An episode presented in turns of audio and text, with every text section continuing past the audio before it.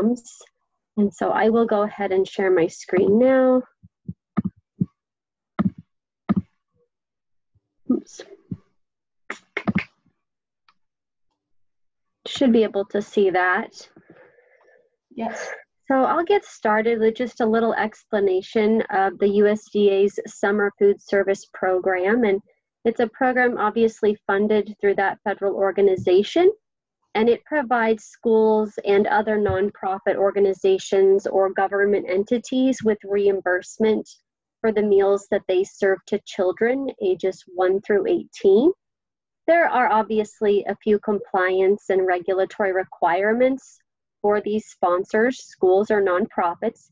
One of those that applies most directly to producers or is maybe most pertinent information for producers is that those meals have to include specific components in minimum serving sizes and the four components that are represented in the Summer Food Service Program meals include fluid milk, fruits and vegetables, grain, and then meat or meat alternate items. My slide to advance here. I can't, there we go. And as you might imagine, um, there are lots of summer food service sites across the state, and you've probably heard of the program and are aware of its operation at about 175 sites in Nebraska during a typical or traditional summer. We had lots of schools begin to utilize the summer food service program as a way to continue to provide meals to students enrolled in their school and even other children like non-school age younger kiddos in the community after their schools closed because of the pandemic. So we've seen a nice increase in schools interested in continuing to operate summer meals at least through some or all of the summer. So we've got about 265 sites that are going to continue operating to serve meals. Most commonly, that's breakfast and lunch meals into the second half of June and through some portion of July or even August in some cases. And the map you see here is the one that Nebraska Appleseed maintains and updates, I believe, weekly. And you'll notice obviously that some of those locations are green or yellow. That doesn't have a big, um, that's not that meaningful to you, just to know that there are still about 265 sites continuing through the summer and those colors differentiate closed enrolled from open sites and that's not a big thing you need to worry about. Really the message here is that there are lots of sites continuing to operate still serving meals to children and planning to do so through the summer. So there certainly would be a market for procuring some local items to provide in those meals that they serve to children. If you're interested in locating some more specific or in-depth data about the possible sites that might operate in areas or communities or regions that you serve across Nebraska. The USDA Food Nutrition Service does maintain a Meals for Kids map where you can search and receive some pretty specific information about site locations based on like zip code or town. And so you can see that the map here in the left upper left picture has a search bar in it and after you in, um, uh, search by a location or zip code, it's going to give you some detailed information that you can see in the bottom left, I'm sorry, bottom right hand picture, where it tells you the sponsoring organization or school's name, along with meal service start and end dates, which meals they serve, what those meal service times are. So that might be some helpful information for producers looking to locate you know, um, I guess markets for them to utilize and, and reach out to them to let those schools know what things they might have available for those meals. And now that you know what those required meal components are, you might be able to um, better utilize, I guess, those connections. So you know what schools are looking for and what they need.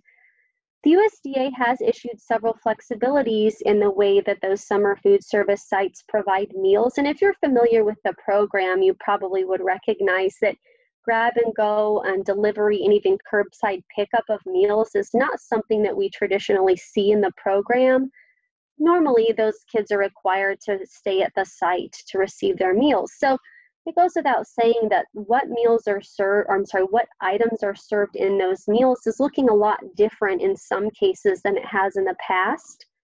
Flexibilities also allow those schools and nonprofits to provide up to several days worth of meals in a single meal distribution or a single distribution event. So they can provide up to seven days worth of meals in a single distribution.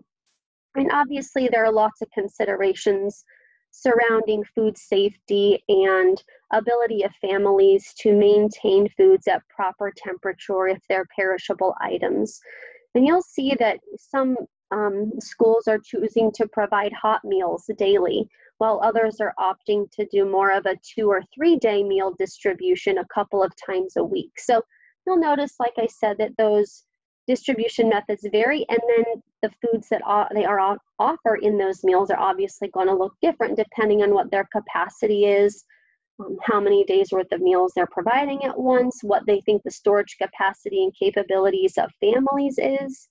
So, like I said, anything from hot meals to some more shelf stable items are things you're going to see, but local items can certainly be provided.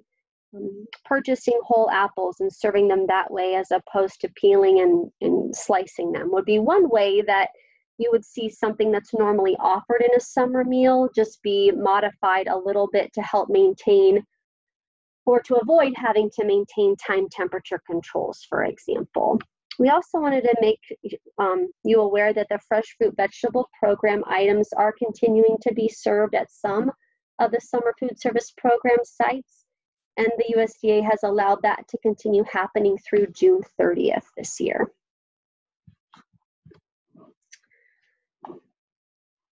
Some of our smaller school districts continue to serve meals at or near their normal school operation volumes. And at larger districts like LPS, OPS, and those other schools in the Omaha metro area, they're probably not experiencing the volume of meal participation that they normally would if school was in session. But for those smaller, more mid and more mid-sized schools, they're likely receiving reimbursement at or above what they normally would be receiving during the school year. So that reimbursement is obviously meant to cover the cost of food, um, labor, transportation, and meal service supplies. So they certainly have the need for to provide those um, menu items, but they also have the funding to continue purchasing those menu items that they're serving to kids in the meals they're providing. As you're probably aware, schools have procurement plans, and in those plans, they can include their own definition of local, but they cannot use local as a bidding specification, for example. So obviously they have to follow competitive procurement requirements. Um, and like I said, they've got the ability to define local, but those those things can't be used as specifications that place an unreasonable restriction on the bidders who can respond to a solicitation, for example.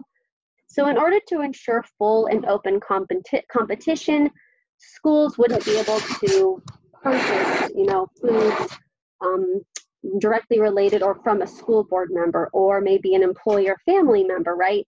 They could specify things like, um, could not specify rather, brand name or that they only wanted to be able to get leaf lettuce from a producer within 25 miles because that would restrict the competition so tightly that it wouldn't be fair and open, which is what's required. Using local as a specification again just isn't allowed. It would exclude all in a way that it would exclude all non-locally grown ag products, making the solicitation overly restrictive. So simply that isn't allowed. They're allowed to identify or define local in their own terms. They just can't utilize it as a way to award a contract or as the sole, you know, um, factor in purchasing an item. We also want to remind you that schools are probably utilizing micro purchasing procurement.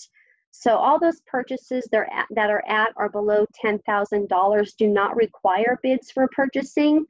Um, schools are simply required to spread those transactions or those purchase, purchases out equitably amongst all qualified suppliers. So if you have questions about the program, um, how the, the sponsors and schools are operating, anything surrounding that or about their ability to um, utilize local foods in those menu items they're continuing to throughout the summer, um, my contact information is here. And I'm sure you all know Sarah Smith quite well. She's our local foods consultant, and she would also be a great contact for you. Great, thank you, Kayte. Thank you. Um, I, we appreciate you sharing that information and um, I do want to point to a couple of different links that are being shared in the chat as well. Um, and